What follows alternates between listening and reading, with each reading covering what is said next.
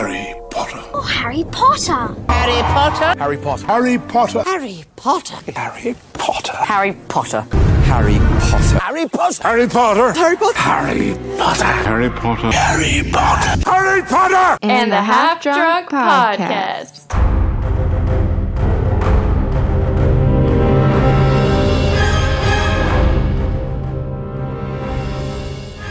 Welcome back. Hello, everyone. Welcome back to Harry Potter and the Half Drunk Podcast. I'm Emily, I'm Sam. and today is all about the one, the only Draco Malfoy. Da, da, da, da. I'm sure you all could have guessed Draco. Yes. So, yeah, it should be pretty interesting. I think we've kind of been waiting to do a character profile on him for a while now. Just wanted the right time to present itself. And now, since Yeah. we are halfway through Half Blood Prince, it's about time. Honestly, I've been waiting for this character profile because it's so interesting to me how he could literally be like a little snot who I hate most of the series, right? Mm-hmm. But somehow I don't like completely dislike him. Yeah, I think, you know, sometimes it's a little concerning the, the fact that, you know, so many people love him and he wasn't supposed to be a lovable character. He's supposed to be like a hateable character. Yeah. He's actually terrible. But yeah, I felt the same way. I was I was ready for this because there's a lot to talk about and people have a wide range of opinions when it comes to him. So, should be interesting. But first, let us dive into our drink of the week, which is called the Draco, and we got this recipe from the backyard bartender.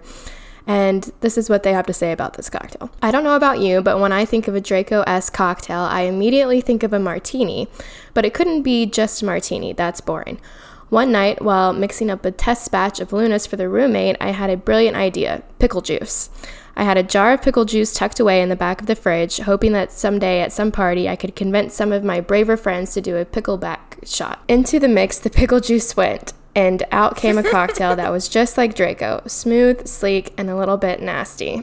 Oh gosh. So, this cocktail is you can either make you know how to make a martini so it's either gin or vodka i'm using vodka because that's what i have then a half ounce of vermouth and a half ounce of pickle juice then you stir or shake all the ingredients together with ice and strain into a martini glass and you're supposed to drink it deeply and think evil thoughts i don't have to think evil thoughts to know that i hate this cocktail I already have had a pickle juice martini before in the past. It seems that the person I was with at the time had the same idea as this person the backyard bartender had. And I hated it then and I hate it now. so, Uh, yeah, I hate pickles, actually. I never eat them.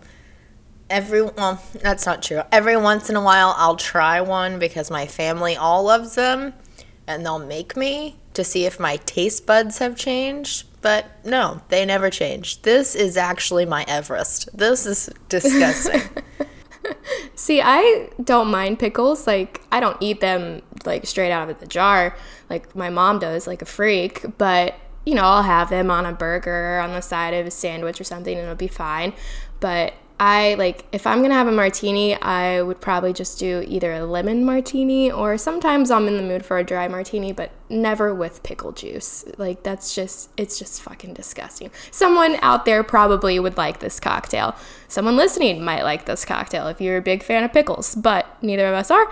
So I'm sure they would. I mean, I know Natalie, who was on our podcast a while ago, I know she's a fan of the pickleback shot. oh no no no. Yeah. I'm not. I've done one. It's not my thing. My friend Megan likes them too. Yeah. Well, to each their own. Someone will like this. I do think it's perfect. I do think it's perfect for Draco. You know, not only do I think a martini does represent him, right? Because he comes from a family who thinks they're super classy. So I could totally see Narcissa kicking back on the couch with a dry martini. Yeah, That she makes definitely. Dobby make. But yeah, no, I I think this is actually a perfect drink for him because for while some people might enjoy it, other people it leaves a pretty sour taste in their mouth. Mm-hmm. And that's just his character. Plus, the pickle juice is green, which Slytherin, evil. It all kind of Yeah. ties into how we associate Draco Malfoy. This is kind of a good transition into our poll questions. We brought those back this week. We had a couple of them because, you know, I feel like a lot of people base their opinions on Draco based on the fact that he's written as an attractive character. Yeah. And then, of course, we get Tom Felton's portrayal, and he's kind of hot. so. Okay, I'm just gonna play a clip of that song so people don't think that we're crazy. Yeah, well, maybe we just like will link it one day to our recording. I'll I'll put it in the show notes when we post. Okay. Yeah. It'll be in the show notes. so click in the show notes. If it's still out there, I don't know. I haven't heard it in a long time, but I'll find it and I'll link it. I listened to it honestly the other day. Okay. Okay. So, our first question we asked was Draco Malfoy, bad to the bone or misunderstood? We got a lot of feedback for this, not only voting wise, but also commentary wise, that I loved. So, on Facebook, 10% said bad to the bone, and 90% said misunderstood. Okay. So, pretty much a landslide. There were also some really good comments. So, one person commented, Where's the whiny bitch option? Don't say one person. We know who commented that. yeah, my dad commented that. Someone else said, As a child, he thought what his family taught him was absolutely correct. As an adolescent, it seems like he was torn between pleasing his father and seeing how insane and evil it all was. By Half Blood Prince, I pitied him. Yep. Which I'd have to agree That's kind of how I feel about him. Yeah. Yeah. Um, he acted how he was raised to act. Later, I believed he saw the error in his ways and began to ease up on his openly horrid ways. But then, I mean, they go on to talk about the cursed child, which we're not really trying to get into. We well, Um, we might mention it a bit, but Emily and I kind of like don't stand with the cursed child canon. It just all is. It's not our favorite. I mean, I'd like to think, I'd like to think that he did end up working cohesively with the trio later in life, but I kind of think he just went on to do his own thing. Yeah, I kind of feel like you know sometimes cuts just go too deep, and yes, he did save them once, and that is great. But I kind of feel like that's as far as his redemption arc should go. Yeah. But then it's interesting from someone with a different point of view. Someone commented, with him, it's genetic. I can't believe how outvoted I am. I thought maybe 60 40, but not that. Yeah, I get that. And then there was a lot of people for that said poor parenting, which I think It's valid. goes a long way. On Twitter, 97% said misunderstood, Good lord. and 3% said bad to the bone. And then we have some replies both bad to the bone because he was raised that way. Someone said Draco daddy issues Malfoy. True. All right. So then on Instagram, it was 87% misunderstood and 13% bad to the bone. So that's a little more of people who thought it could have been bad to the bone. Looking back, I feel like these options were a little biased, and because I don't really feel 100% on either of them. Yeah. I actually do feel pretty adamant that he was misunderstood just because you kind of have to give him the benefit of the doubt. Like I've said before, yeah, he was bratty and he was mean and everything, but I think it really comes down to his parents, and you can't really fault him for the mistakes of them and how they raised him. I think he did choose later in life, he saved Harry's life, right? So I think that's like he's trying to not be completely bad. Yeah, but I still feel like you can't really call that you can't call that misunderstood though. Like his whole childhood he believed what he was taught by his parents, which obviously we know is bigotry and basically racism and hatred towards people who aren't like him. And he believed that. I think he still believed that in a little bit when he got older, but he was developing his own opinions as he was growing into a man, and we see this in Half Blood Prince. But he makes his choices. So I really don't think you could call him misunderstood when he is consciously choosing to act a certain way, even after he knows that he maybe shouldn't act a certain way. Yes, he saves people, and I think, you know, he has some redeeming qualities there. It shows that he has some mercy for people, and he might feel sorry for the actions he's done, but I don't think he was ever really misunderstood. I don't know. I mean, he came from a place of abuse. So I'm not justifying his actions in any way, but in a way, if you look at it as he was a kid who was abused, how do you expect him to then turn and act? I don't know. Maybe that's the way he's a bit misunderstood, right? He came from a really kind of terrible childhood. Did he get whatever he wanted? I mean, for the most part, yeah, but that doesn't equal a good childhood, in my opinion. Yeah, I feel like a lot of people in this story and in real life come from really bad childhoods, and some of them turn out great and they treat their children completely different than they were treated, and then some of them turn into serial killers. And do we call the serial killers misunderstood nine times out of ten? No, we don't. We say they knew what they were doing, they knew they were killing people. Was he killing people? I mean, he was just like making fun of people. I think that's completely different. I'm just making a point with like serial killers having a bad childhood, and he knew what he was doing was bad. But he didn't.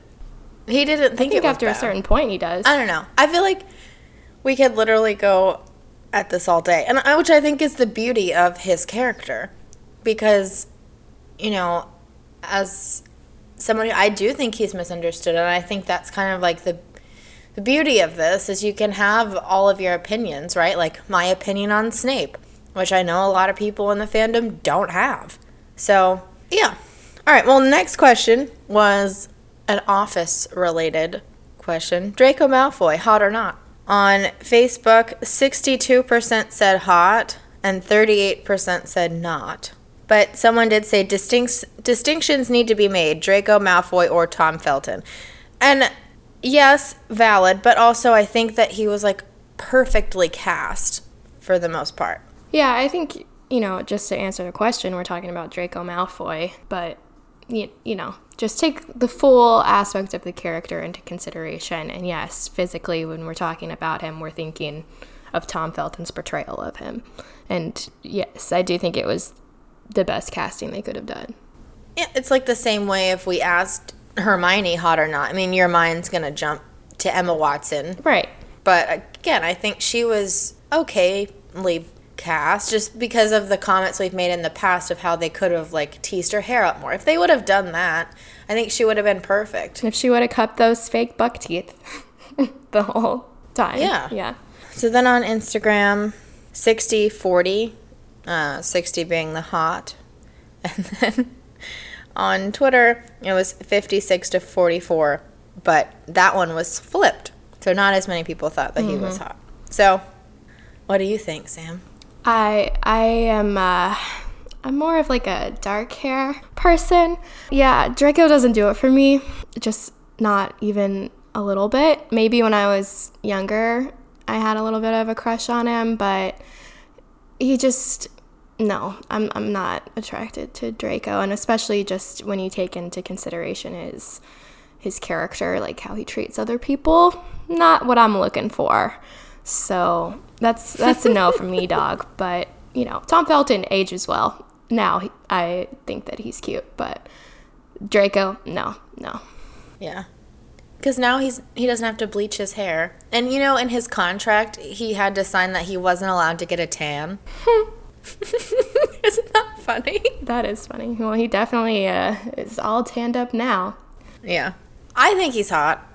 I've I've, I've always thought that. Um, I had a crush on him when I was younger, and that's kind of stayed throughout. Okay, but not as hot as Ron. Not as hot as Ron, no.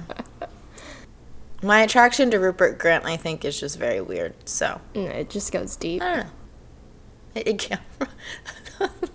Those bonds run deep. I don't know. I just, I really think th- I have a lot of empathy for the character of Draco Malfoy. And, it, you know, I really don't understand why, because usually I'm never on the side of the bully. And I'm not when he speaks to people and the way he speaks to people, but I really feel for him. I think just because his dad is such a prick. Yeah, his dad is also just a fucking loser. And he, I feel He like he grew up believing that his dad was the greatest. And then finally he starts realizing, oh, my dad is actually a fucking loser. And now I have to try to step up to like redeem our whole family. And that's when I feel for him. Just when he's just basically in Half Blood Prince is the only time I feel sorry for Draco. And I hate that I feel sorry for him, basically. Yeah, I mean, I hate it too. I won't lie. It's kind of my equivalent of like I hate that I felt sorry for Snape. I, um, I, yeah, Yeah. that's a whole nother conversation for a whole nother time. Yeah. All right. So some background on Draco Malfoy. This is from an article that was originally published on Pottermore, R.I.P. Which, I, but I do like that there's like an archive. Yeah, we can still dig and find some good stuff. So Draco Malfoy grew up as an only child. The magnificent mansion of Malfoy Manor is in Wiltshire, which had been in his family's possession for many centuries. From the time when he could talk, it was made clear that he was triply special firstly as a wizard, secondly as a pureblood, and thirdly as a member of the Malfoy family.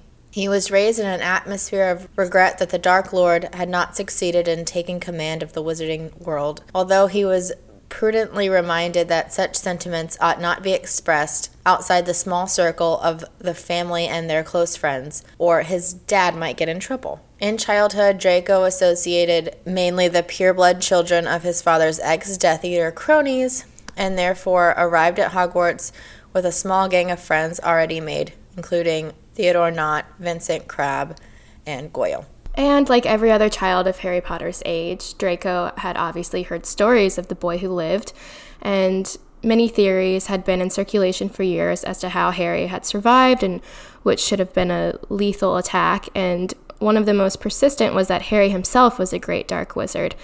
The fact that he had been removed from the wizarding community seemed to wishful thinkers to support this view, and Draco's father, Lucius Malfoy, was one of those who subscribed most eagerly to the theory. It was comforting to think that he, Lucius, might be in for a second chance of world domination should this Potter boy prove to be another and greater pureblood champion. It was therefore, in the knowledge that he was doing nothing of which his father would disapprove, and in the hope that he might be able to relay some interesting news home, that Draco Malfoy first offered Harry Potter his hand when he realized who he was on the Hogwarts Express. Harry's refusal of Draco's friendly overtures and the fact that he had already formed allegiance to Ron Weasley, whose family is the antithesis to the Malfoys, turns Malfoy against him at once. Draco realized correctly that the wild hopes of the ex Death Eaters that Harry Potter was another and better Voldemort are completely unfounded, and their mutual enmity is assured from that point. Much of Draco's behavior at school is modeled on the most impressive person he knew, his father, and he faithfully copied his cold and contemptuous manner to everyone outside of his inner circle. Having recruited second man henchmen, Crabbe and Goyle, on the train to school, the less physically imposing Malfoy used them as a combination of henchmen and bodyguards throughout his six years of school life.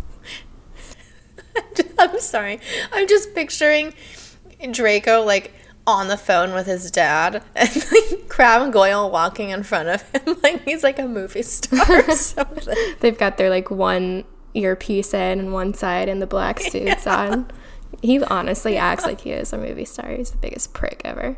He kind of does. I, yeah. I'm, like oh, he just, he really confuses me because I do feel like he's misunderstood, but then I hate him.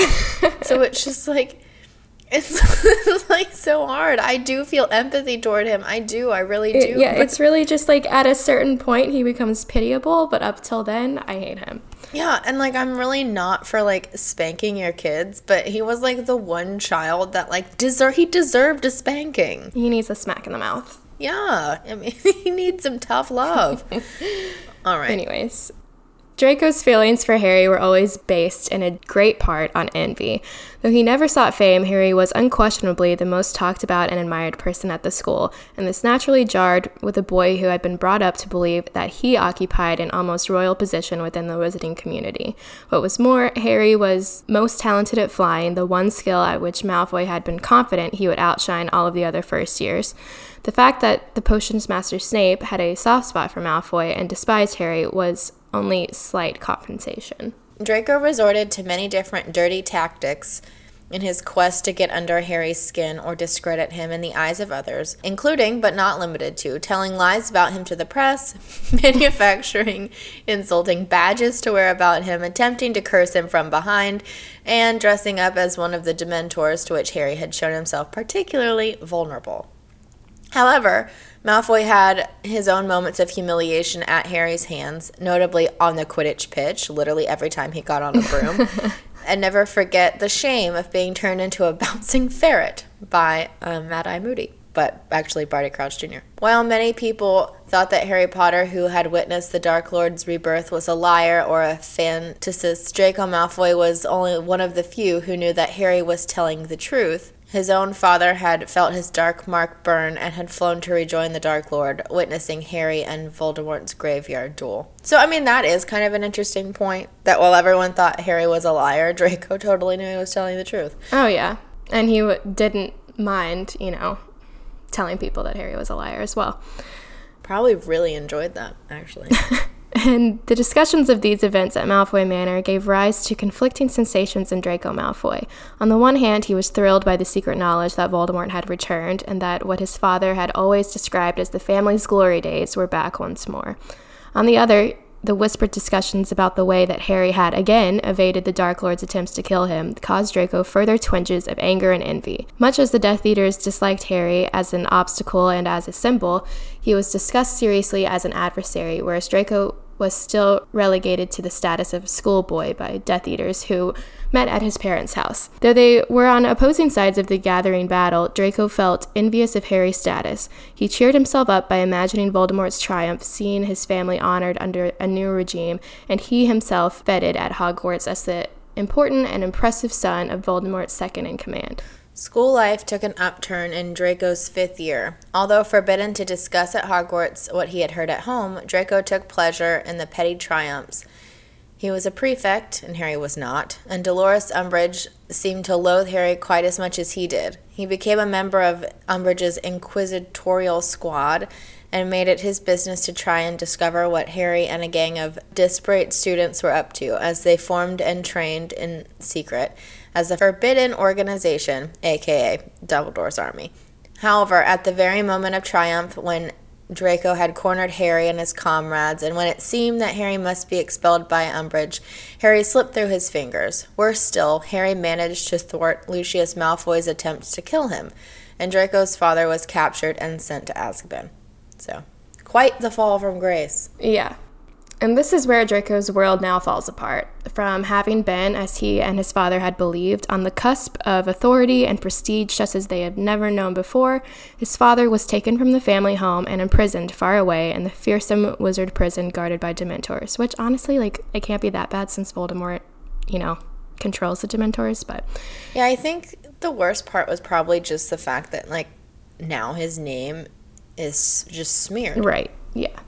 He literally ruined like the reputation he tried so hard to build for himself.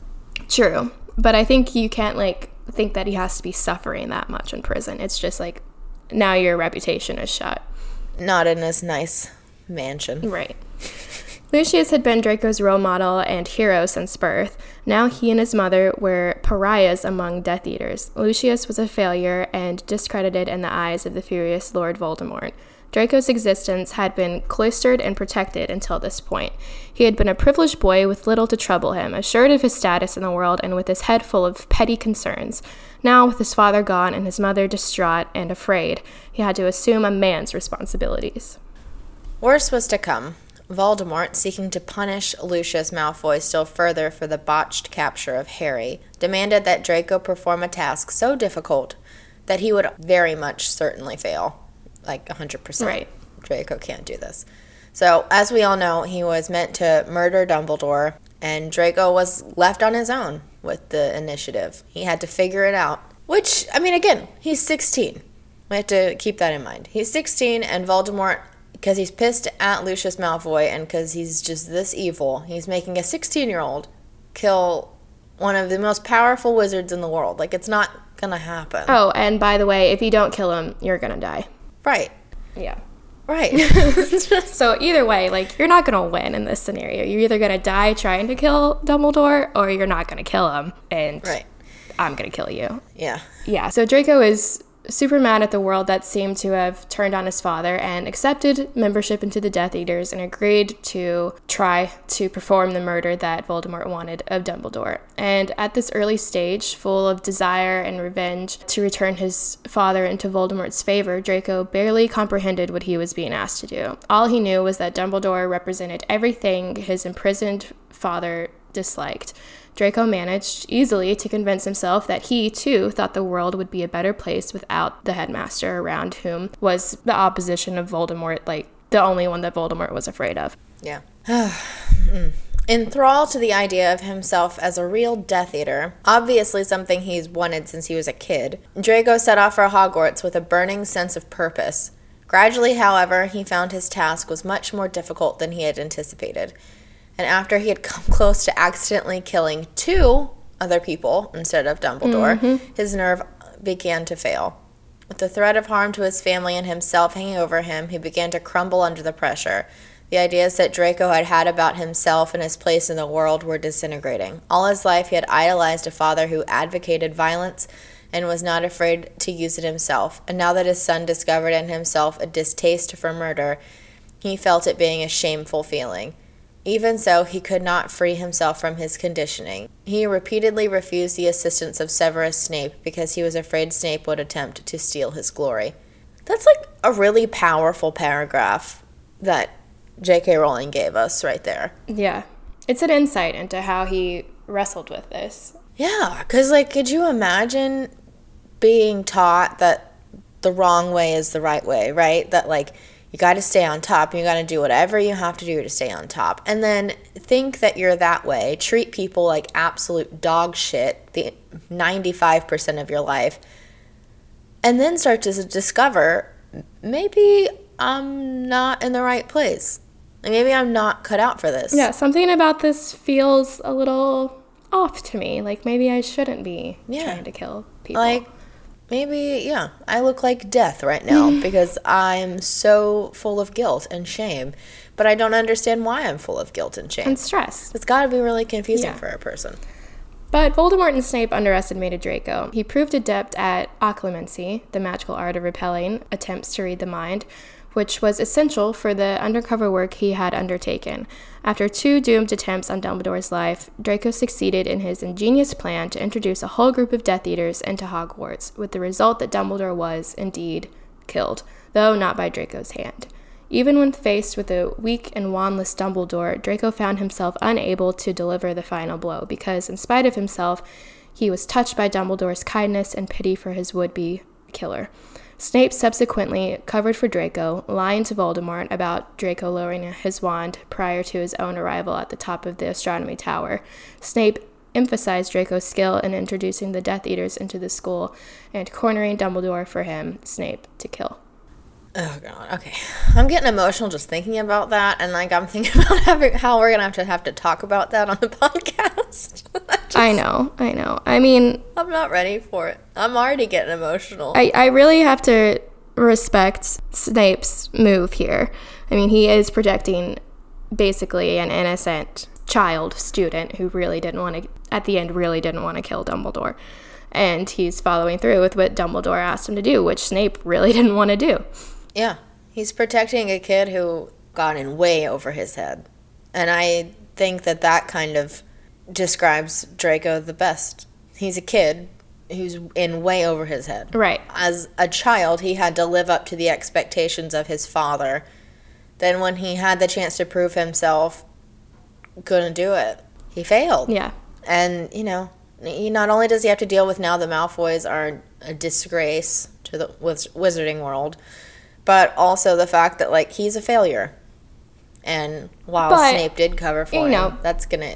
They still killed Dumbledore. So he's, his plan still worked. It just wasn't him who did it. Yeah, but I think that, like, internally ate him alive.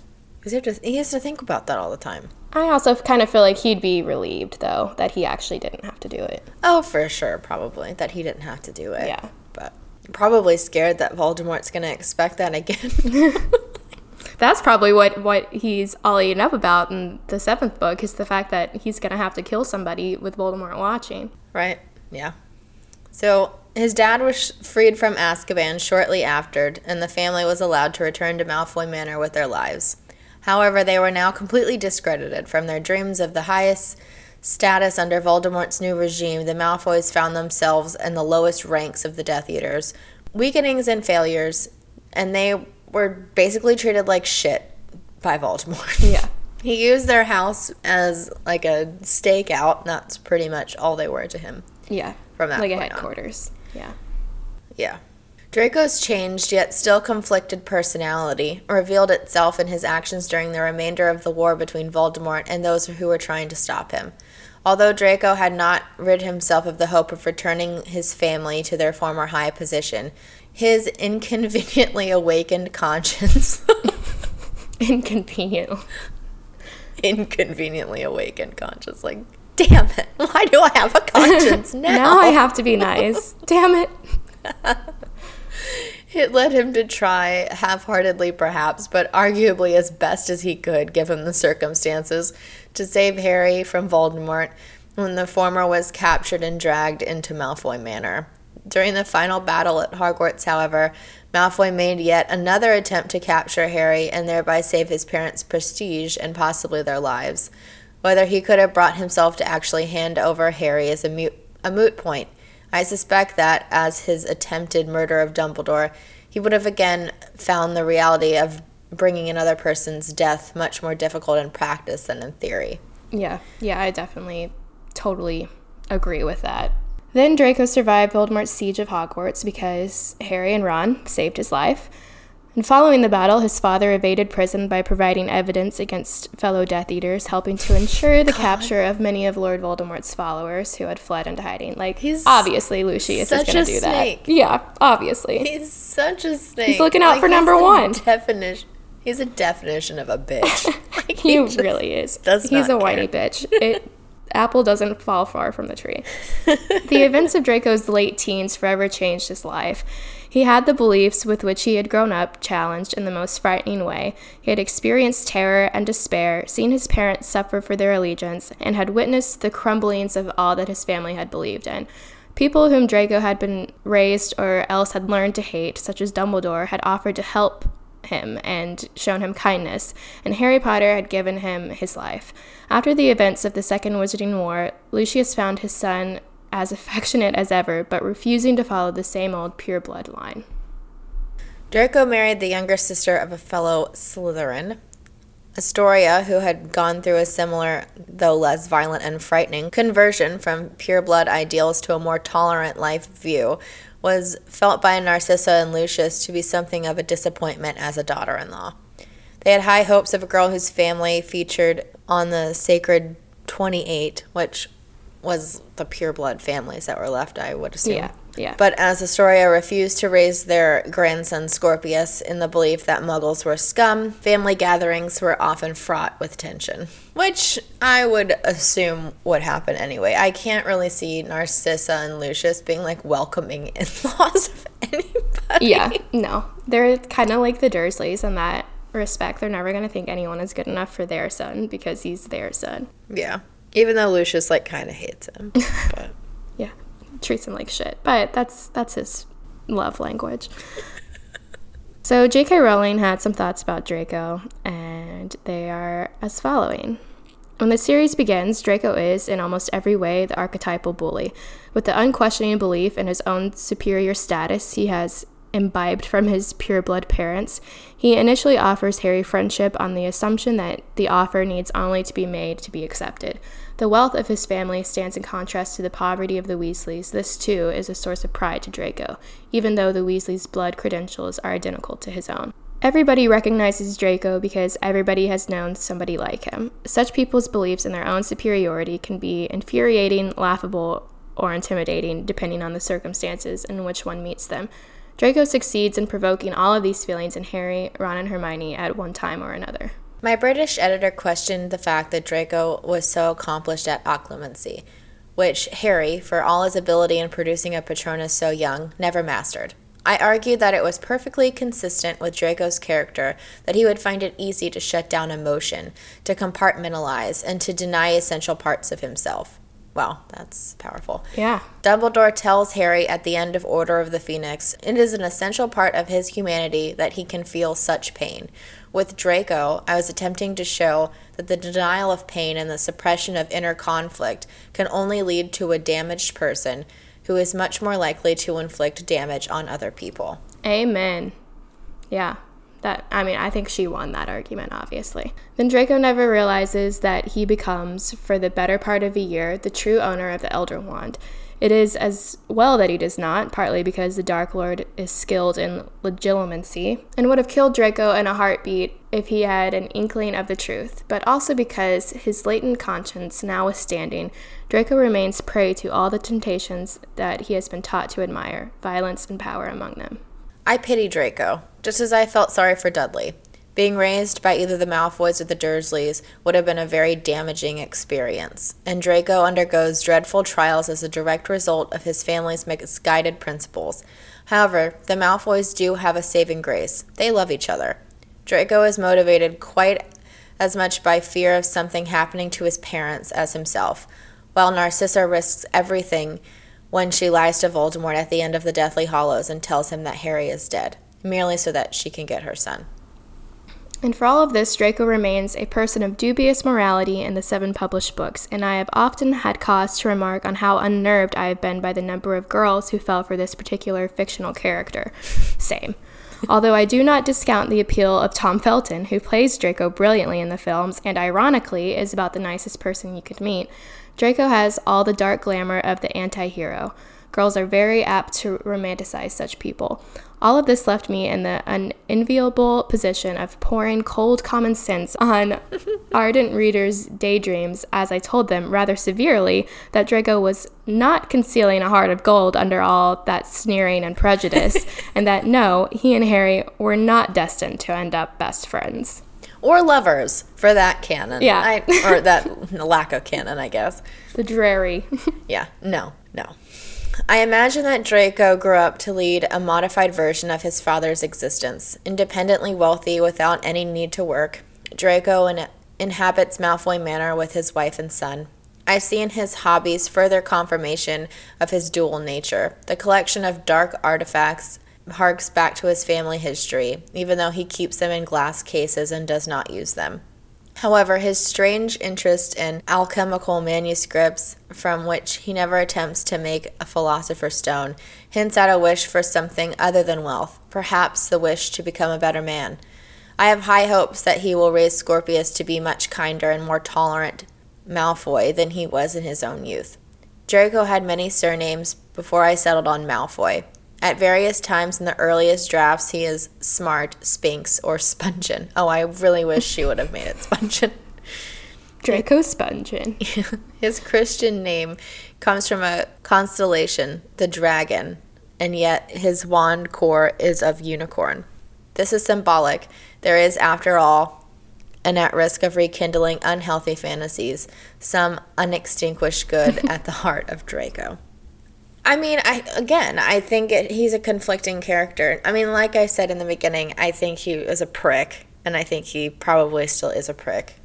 I do feel sorry for him because I think that he is a character that struggles with a lot of things, as all the characters struggle with a lot of things. But would I want to be his friend and end up with him? Absolutely not. No. No, no. I do think he raises, like, that's probably my problem with Cursed Child, but also the redeeming factor of Cursed Child is the fact that I like Scorpius. And, you know, Yeah. he's the opposite of Malfoy, which means he was probably raised with a lot more compassion. Right. And J.K. Rowling, obviously, you know, was correct in her prediction because she wrote it that Scorpius would be raised to be a better Malfoy.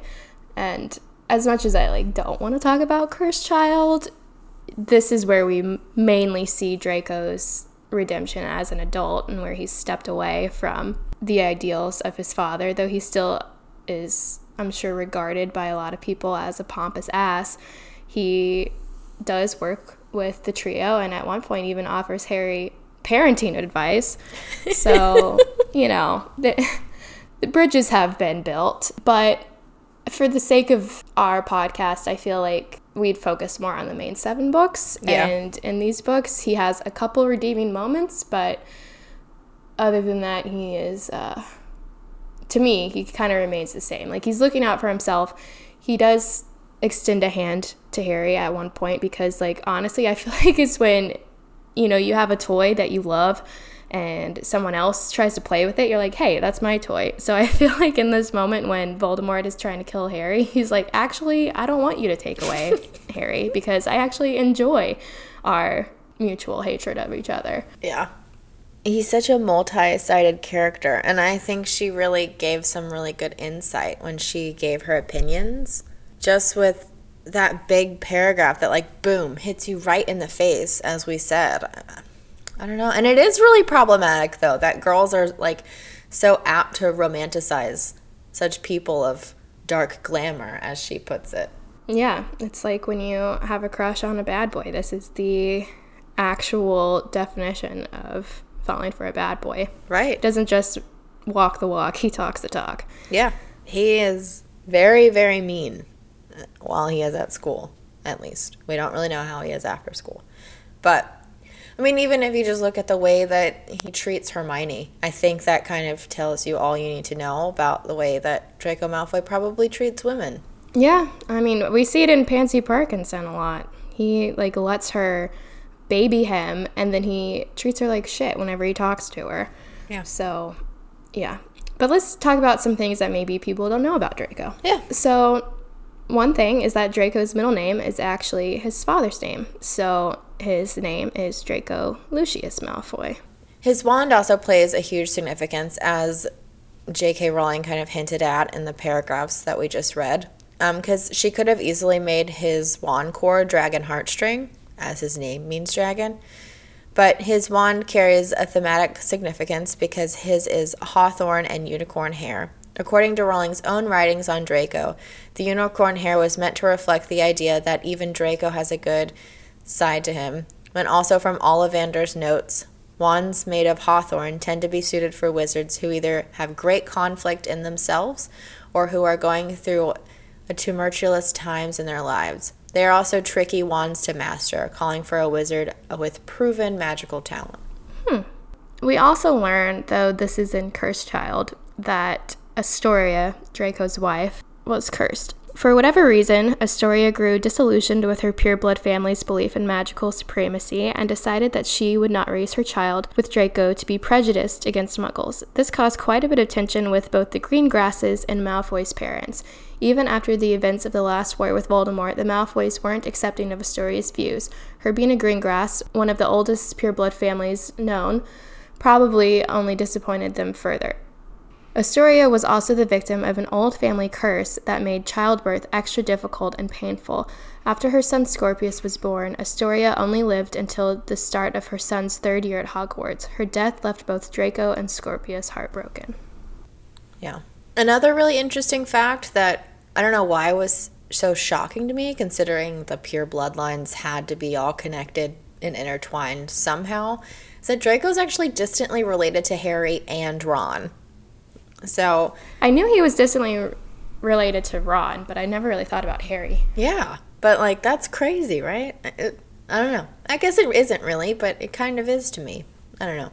Within the British wizarding community, there was a group of families called the Sacred 28. These families had managed to remain entirely pure blood as of the 1930s. In other words, no muggle born wizards or witches had married into the family by that time. Many, but not all of these families prided themselves on blood purity and went so far as to resort in breeding to maintain the, the supposed pure blood status. These families included Malfoys, Averys, Blacks, Lestrange, Gaunt, and Greengrass, among others, so Potters and Weasleys as well, probably. Yeah. Yeah. Well, they also included families like the Longbottoms, too. I mean, there are so many pureblood families you don't even think about. Harry Potter's family on his dad's side is also pureblood and not considered one of the sacred 28 for their very progressive views about muggles over several generations. It stated several times in the books, especially in Order of the Phoenix, that the remaining pureblood families are all interrelated somehow. Yeah. That's crazy. Another fact is that Tom Felton auditioned for multiple Potter roles. He actually auditioned for the parts of Harry and Ron during the casting process for Harry Potter and the Sorcerer's Stone. Only after that was he asked to read for Draco Malfoy and his destiny to be the handsome, spoiled bully revealed. Felton had reportedly not read the Harry Potter books at all before the casting process, but he was undoubtedly one of the most successful casting choices the production made. Felton has described the early stages of the Harry Potter casting process on several occasions. It seems he, like many of the young actors who auditioned, read for multiple roles, and that there were thousands of children considered for each of the parts. He also claims that on his very first day of auditioning, while thousands of kids were coming in and out, he and Emma Watson auditioned together. Then, of course, they both got their famous parts. Hermione fans would surely claim it's no coincidence. You know, if you think Drarry is bad, Hermione is worse. Yeah. I, I really don't understand the origins of that one, I'll be honest. No. I guess you can kind of see Drarry with the obsession that Harry had with him in Half Blood Prince, but the Hermione, mean- it makes no sense. I kind of get the Hermione just with like, this goes back to like sexist culture when people will tell you, oh, he's only mean to you because he likes you. He's only chasing you on the playground because he likes you. He's only pulling your hair because he likes you. People, you know, if you believe that sort of ideal, may think that Draco hates Hermione so much because he actually likes her, which I don't buy, but I can see where it stems from. Yeah. Let's end with a cute and really weird fan theory. I say cute because I'm just like I don't I don't get it. But all right. So Draco Malfoy might be a werewolf. What? the mystery aspect that J.K. Rowling deliberately bakes into the engagement of the books has fed this tendency among fans to create random fan theories. One of the most Random. That's how this is actually not cute. Random. Yeah, yeah.